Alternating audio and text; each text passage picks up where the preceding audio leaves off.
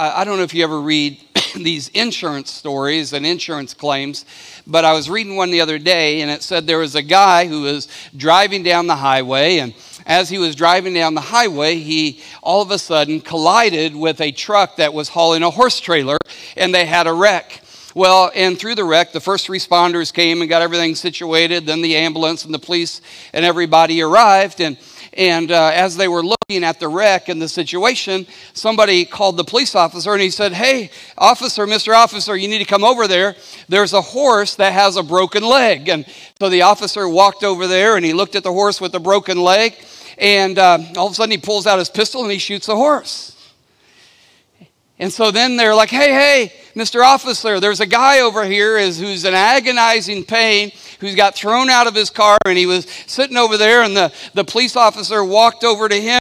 Sir, are you okay? And, and the guy who was in pain, he says, Yes, officer. Emphatically, he said, I am okay, definitely okay. And, um, and so later on, the insurance guy said, Well, you know, it's been about eight months since the car wreck. Why are you filing a claim right now? And he said, Well, you know, he said, I was laying there in agonizing pain. And he said, Somebody called the officer over to the horse and he had a broken leg. And he, so he shot the horse. So when the officer came over to me, I said, Yeah, I'm okay. and you know, you could begin to think about that, that a lot of times that's the way our life is. We say we're okay when really we're not. You know, when in my freshman year of high school, I lived in a town called Tonopah, Nevada. It was centrally located in the middle of nowhere between Las Vegas and, and Reno. And, and one of the things that, that we went and visited a couple times was Death Valley. And they're going to put some pictures up of Death Valley. And Death Valley is on the edge of California. And one of the places that they have in Death Valley is a place called the Devil's Golf Course, which is a bunch of salt formations. And if you fall, it would be like falling on coral. And Death Valley is the lowest point. It's interesting. Death Valley is the lowest point in the United States of America. It sits 282 feet below sea level. It stretches about 140 miles long and the summer average temperature is over 120 degrees. And it's really, it's an amazing thing because when you travel through Death Valley and you sort of go, there's not really any stopping places. There is a, a place called Scotty's Castle that, that you can stop back, but otherwise it's a very daunting, overwhelming experience with no stops along the way. And when I read Psalm 23 as I was reading it, it always reminds me when I think about Death Valley, being there several times, the Devil's Golf Course, the intense isolation, desolation. It always reminds me of Psalm 23 when it says, Though I walk through the valley of the shadow of death. And even though I wasn't driving, my parents were driving and they would, they would always prepare ahead of time and with drinks or snacks or fuel, gassing up the car. And it reminds me that when God says, I'm with you. And then the psalmist David says, Because God's with me, I won't be afraid. And so I was never afraid going to Death Valley. But I began to think about have you ever experienced your own Death Valley? A place where your heart and your soul are dry and barren. A season that seems to go on forever and ever and ever and ever without any relief a low point in your life where you feel absolute hopelessness. That you're so desperate that you don't even know how to pray anymore. And you don't know what to do to get out of this cyclical pattern in your life. And all you've been doing is arriving at dead ends. Well, the great news is yet you're in a house of miracles.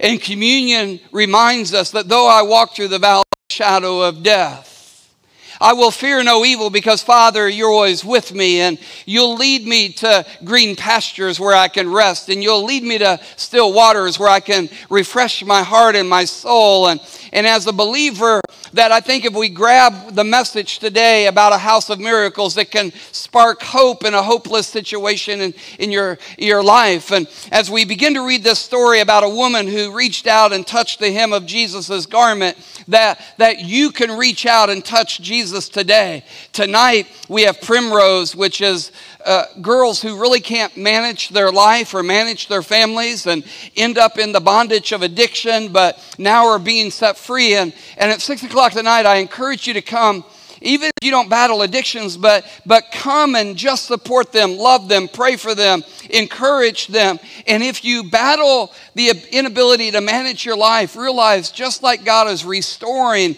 to them to the original purpose that He created them and helping them live in a life of freedom, He wants to do the same for you. Everybody say, So be it.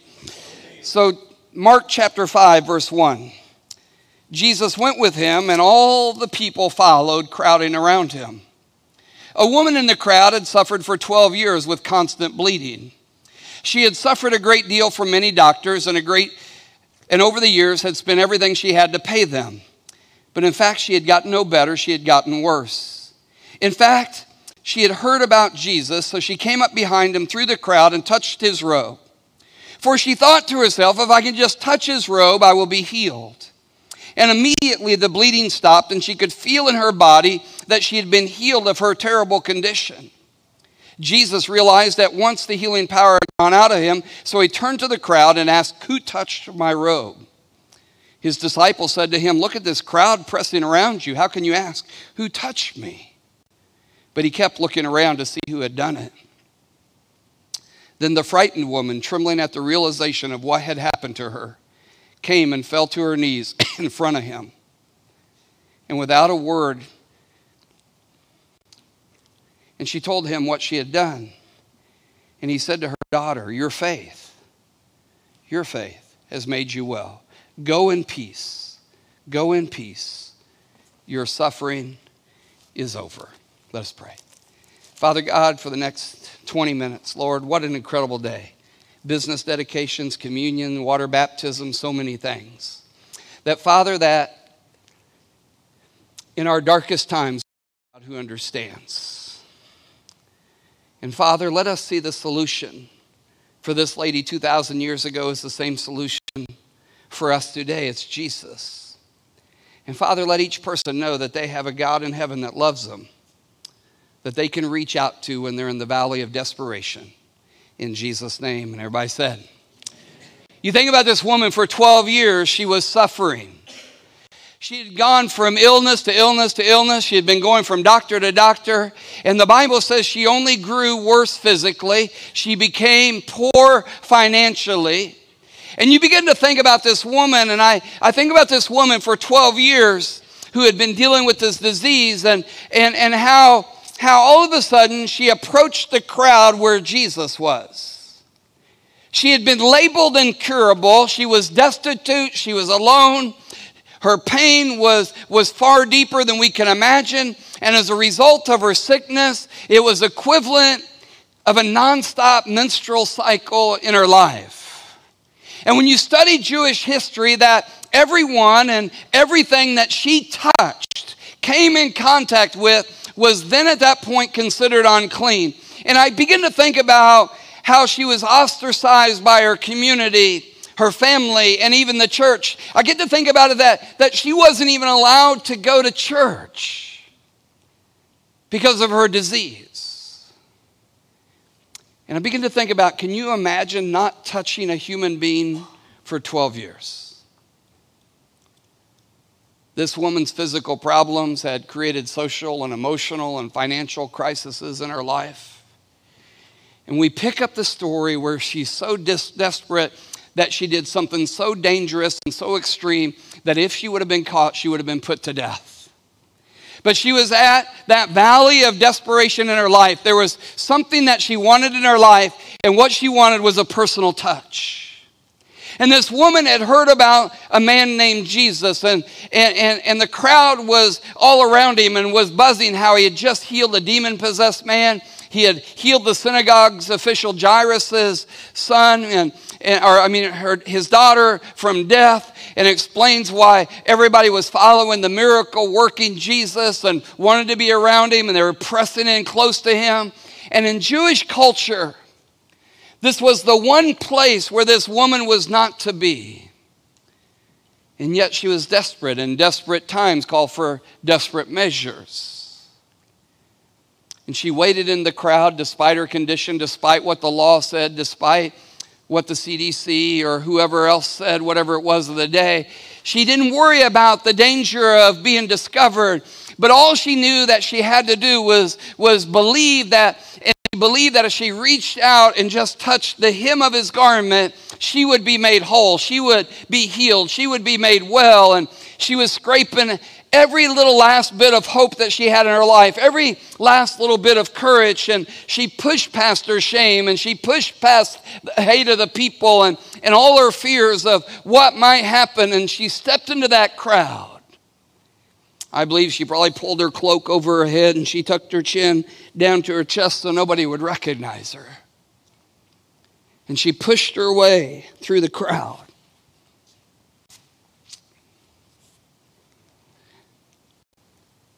Can you imagine? Probably being touched for the first time in 12 years, how overwhelming that was. To be touched by people and probably not a nice touch, but an abusive push out of the way. And as we read the story, she got to the front of the crowd. She got right behind Jesus. And really, in an act of scandalous faith, she reached out and you got to realize it says that, that, that, she touched the hem of his garment. So she probably wasn't standing up, but she was down low because that's the way she felt inside. She, she felt that she was the lowest of the low. But it said that she reached out and just touched the hem of his garment. So she must have been bent over her worth, her value, that she didn't feel valued of standing up. And she reached out and she touched the hem of his garment. And when she touched the hem of his garment, Instantly, she was healed. But the Bible story doesn't end there. With her experience and the healing power of Jesus, you think about it. Think about it. For the first time in 12 years, she was absolutely pain free. Absolutely pain free. And yet she didn't fade into the crowd without being discovered. And her heart must have stopped because she was violating Jewish law. Her heart must have stopped when, when Jesus said, Who touched me? Who touched me? And the disciples must have been, man, it was like, Jesus, you got to be joking. Look at all these people. Everybody is touching you. How can you ask, who, an individual, touched me? And I got to thinking when I read that, I'm thinking, how many of those people in the crowd missed the miracle? How many of us this morning, how many of us this morning miss the miracles that are going all around us all the time? Because we're self absorbed, we're not noticing, we're distracted. Think about it an incredible miracle took place in the midst of hundreds, if not thousands, of people, and they missed it. And yet, at that moment, the only two people that knew that a miracle had happened was Jesus and a woman. What an incredible God. Without any fanfare, without a word being spoken, Jesus knew that one of his children, who is in a hopeless, desperate, Death Valley situation, reached out and touched him. And he knew it. And he knew it. When nobody else knew it. No words, no fanfare, no altar call, just somebody reaching out and touching Jesus.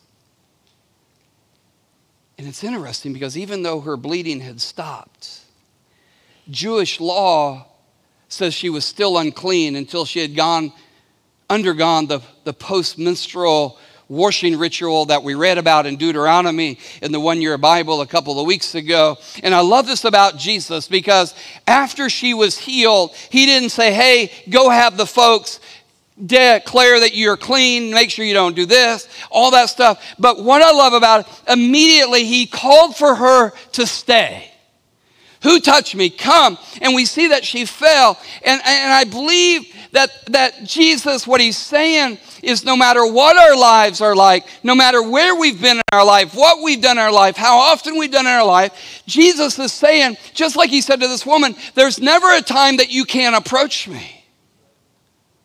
There's never a time in your life where you're too unclean to come into my presence and, and touch me. There's never a time that you've done something so bad that you can't come to me.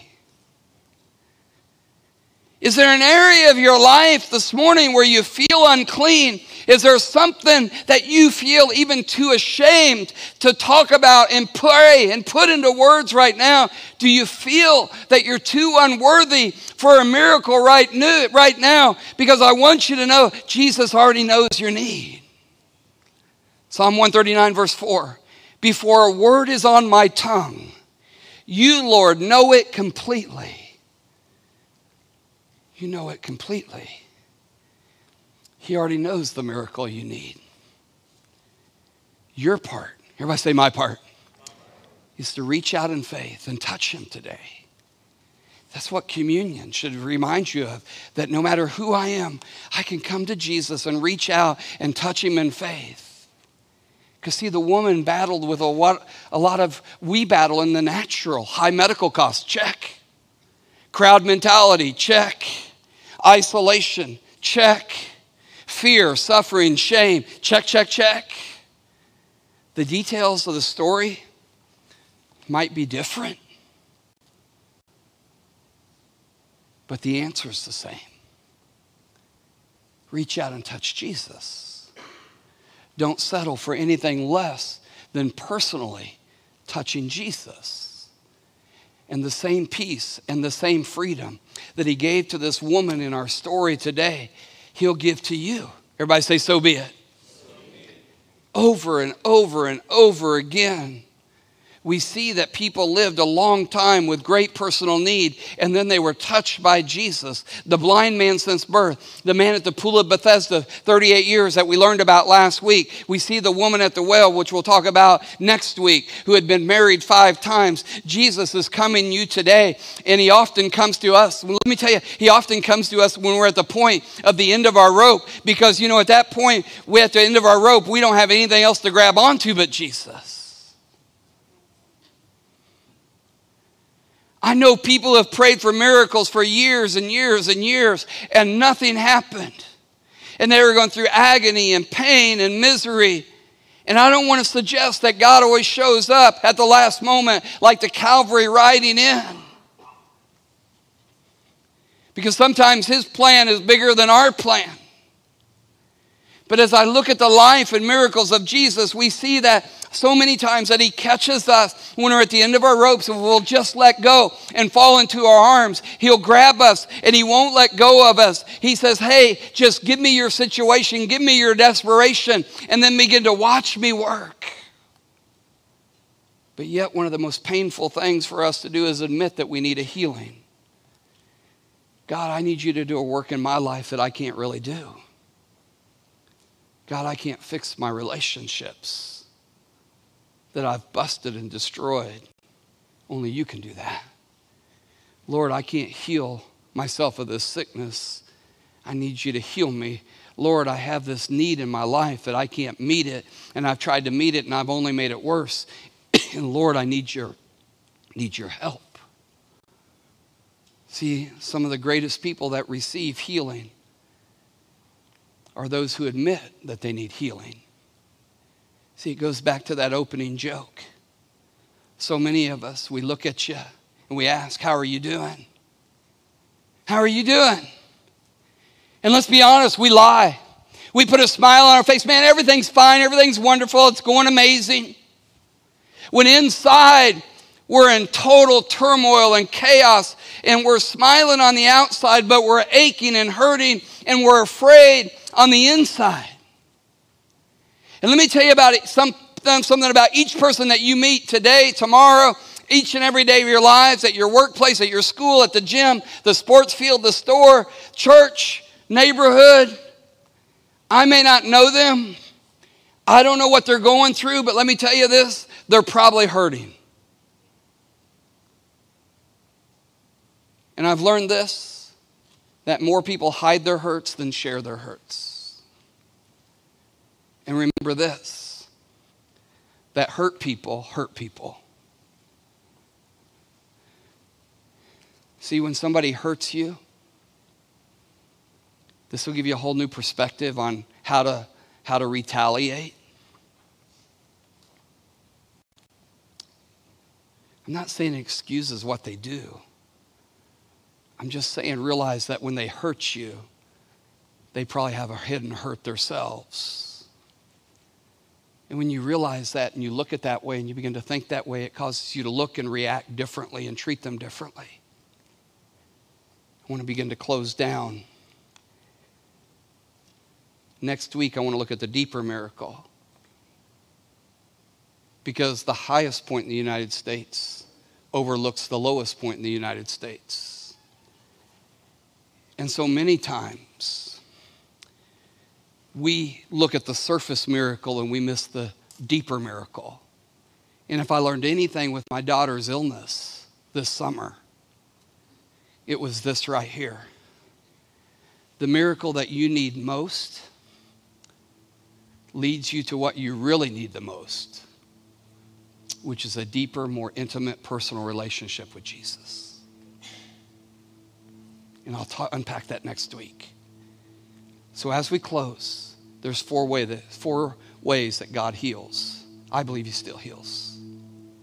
First of all, He brings about physical healing. I believe that with all my heart. Does everybody get physically healed? No. But I still believe that God physical heals. Because God will do a miracle in His way in His time to whomever, whenever, however He wants to accomplish that. The second way is God gives emotional healing. See, a lot of people need emotional healing and they don't even know that they really need it and the way that I know that they need it is they cover up their emotional pain by staying busy all the time, by always being around people, always having noise on, always having their screen on. Because somehow they don't want to be left quietly alone with their own thoughts, with those things stirring in their head when they lay their heads down on their pillows at night. And suddenly they realize how empty they are on the inside when that pain comes flooding into their lives.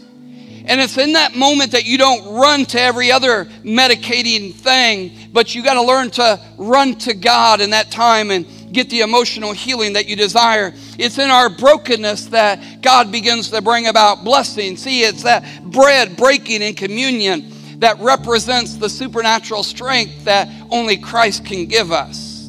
God is the source of healing of our relationships. You look at the landscape of all our lives, and it's littered with fragments of broken relationships, intentionally, unintentionally in our life. A shattered relationship is the collateral damage of a broken dream and a broken heart. And if you're experiencing that devastating pain today, know that God heals relationships. He wants to heal your wounded heart then I believe the greatest miracle is spiritual healing. Spiritual healing. Because spiritual sickness causes us to be separated from an holy and perfect God. And many of the hurts we have in our lives will we bring on ourselves through sins, mistakes, and failures. But if we admit, the good news is if we admit that we need spiritual healing, then God will heal us. Listen to what he says in Psalm 51, verse 17. The sacrifice you desire is a broken spirit. You will not reject a broken and repentant heart, O God. Every head bowed, every eye closed. I'm going to ask Hunter to come up. I'm going to ask Anawa and Xavier to come on up. Just stand right over here by the keyboard. With every head bowed and every eye closed, just want you to listen to this. When we're proud, God can't use us. When we're broken, God can bless us. When we're humble and transparent, God can fill us with His strength and use us. And if you're hurting today, God says, at the moment right now, I will meet you right where you're at. Just bring me your broken heart. Because, see, remember, God always starts with the miracle that you need the most.